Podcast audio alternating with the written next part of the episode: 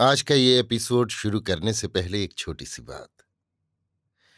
क्या आप भी अपना पॉडकास्ट बनाने की सोच रहे हैं? तो एंकर ट्राई कीजिए। ये पॉडकास्ट बनाने का सबसे आसान तरीका है। नंबर एक, ये फ्री है। नंबर दो, इसमें कई सारे ऐसे टूल्स हैं जो आपको अपने फ़ोन और कंप्यूटर पर रिकॉर्ड और एडिट करने की फैसिलिटी देते हैं। नंबर तीन आप अपने पॉडकास्ट को डिस्ट्रीब्यूट भी कर सकते हैं, जिससे इसे स्पॉटिफाई और दूसरे प्लेटफॉर्म पर सुना जा सके। तो डाउनलोड कीजिए फ्री एंकर ऐप या विज़िट कीजिए एंकर डॉट एफ़ पर अपना पॉडकास्ट स्टार्ट करने के लिए। ये तो थी एक छोटी सी जानकारी, और अब शुरू करते हैं एपिसोड का सिलसिला। तो आज के एपिसोड में लीजिए सुनिए फणीश्वर नाथ रेणु के लिखे उपन्यास मैला आंचल का भाग उनसठ, मेरी यानी समीर गोस्वामी की आवाज़ में। बालदेव जी घोड़ा गाड़ी वाले से कहते हैं, देखो जी, आप यदि ट्रेन पकड़ा दो तो आठ आना बख्शीस देंगे। देखिए, अपने जानती कोशिश तो हम खूब करेंगे। चल बेटा, कदम कदम बढ़ा के घोड़ा वाला छोकरा घोड़े को चाबुक लगाते हुए गाता है, झगड़ा शुरू हुआ है सारे हिंदुस्तान में। हिंदू मुसलमान में ना बालदेव जी को आज मालूम हुआ कि महात्मा जी दो महीने से लगातार पटना में थे। रोज प्रार्थना सभा में भाखन देते थे महात्मा जी। आजकल दिल्ली में हैं। ऐह कौन गाड़ी बिगुल दिया जी? अभी सिंगल डॉन भी नहीं हुआ है, देरी है। देरी है? वाह बहादुर। स्टेशन पर बालदेव जी ने भाड़ा के अलावा एक अठन्नी बख्शीस में दिया तो घोड़ा गाड़ी वाले छोकरे ने बड़े कैदा से हाथ चमका के सलाम किया। सलाम, हजौर।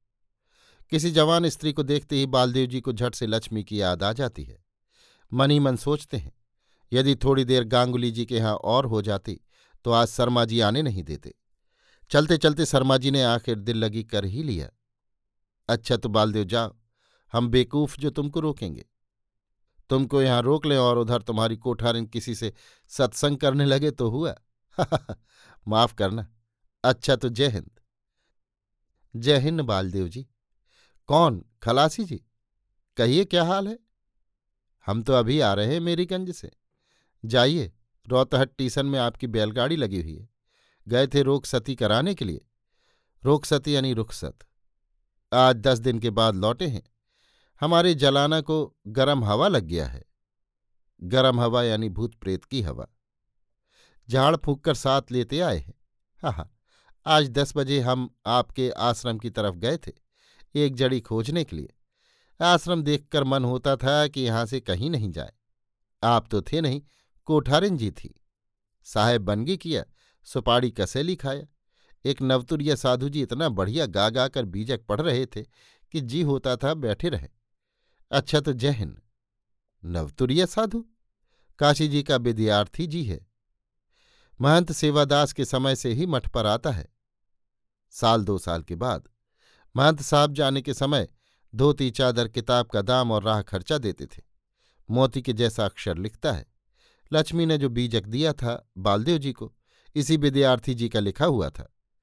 इस बार आए हैं तो कहते हैं कि मठ पर जी नहीं लगता है। लेकिन लक्ष्मी तो अब मठ की कोठारिन नहीं। एक भले घर की स्त्री है। जब मैं घर में नहीं था तो वो क्यों गया? आखिर लोग सोचते क्या होंगे? नहीं, ये अच्छी बात नहीं। लक्ष्मी को समझा देना होगा। बालदेव जी की मौसी रोज सुबह ही उनके आश्रम के सामने आकर बैठ जाती है और गिन गिन कर गालियाँ सुना जाती है। अरे भकुआ रे यही दिन के लिए पाल पोस के इतना बड़ा किया था रे। मुड़ी कटौना रे। लक्ष्मीनिया ने तो तुमको धोखा की माटी खिलाकर बस कर लिया है। धोखा की माटी यानी बस में करने का एक टोटका। भेंडा बनाकर रख लिया है। रे बेलज्जा, मोट की घुमसी की सूरत पर कैसे भूल गया रे? और लक्ष्मी कभी शेर भर चावल। पाव भर दाल अथवा गेहूँ, आलू वगैरह देकर उसे विदा करती है। एक पहर साँझ हो गई है। सर्दी काफ़ी पड़ने लगी है अब। बालदेव जी चादर से कान को ढक लेते हैं। लेकिन कान तो गर्म है। विद्यार्थी जी? अरे हाँ हाँ ठहर।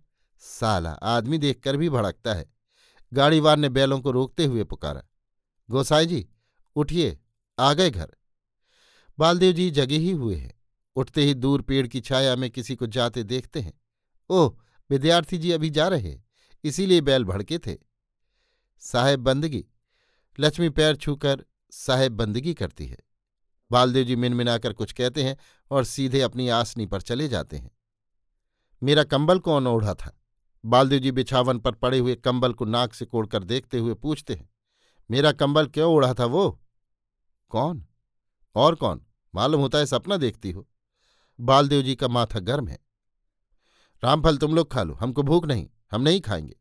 बालदेव जी ज़ोर ज़ोर से कंबल झाड़ते हुए कहते हैं, दुनिया भर का आदमी आकर आसन पर सोएगा। लक्ष्मी कई दिनों से देखती है, बालदेव जी बात बात पर बिगड़ जाते हैं। वो आकर दरवाजे के पास खड़ी हो जाती है। आसन झाड़ा हुआ है, विद्यार्थी जी तो ओसारे पर बैठे थे। क्यों, ओसारे पर क्यों थे? घर में नहीं बैठते विद्यार्थी जी। सुने घर में जैसा घर, वैसा ओसारा। बालदेव जी के ओठ फड़क उठते हैं। विद्यार्थी जी आते हैं सत्संग करने के लिए। हाँ हाँ खूब समझते हैं। सत्संग।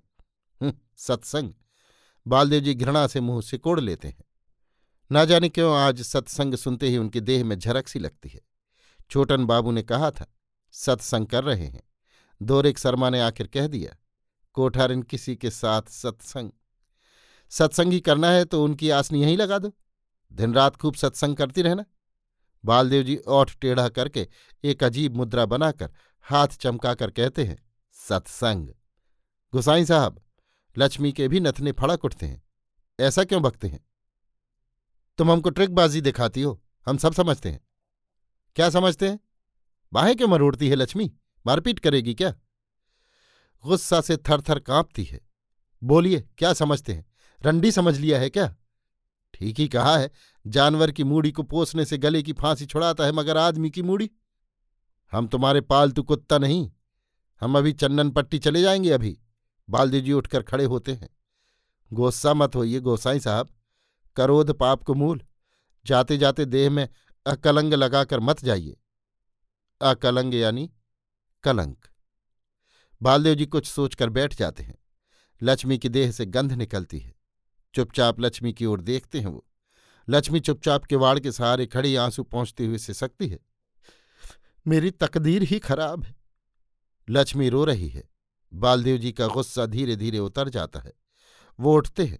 लक्ष्मी के सर पर हाथ फेरते हुए कहते हैं, रो मत, तुम पर भला संदेह करेंगे। रो मत। लेकिन तुमको अब खुद समझना चाहिए कि तुम अब मठ की कोठारे नहीं, मेरी स्त्री हो। लोग क्या कहेंगे? लक्ष्मी बालदेव जी के पाँव पर गिर पड़ती है। क्षमा प्रभु, दासी का अपराध।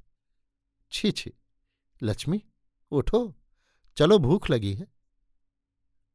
अभी आप सुन रहे थे फणीश्वरनाथ रेणु के लिखे उपन्यास, मैला आंचल का, भाग उनसठ, मेरी, यानी समीर गोस्वामी की आवाज़ में।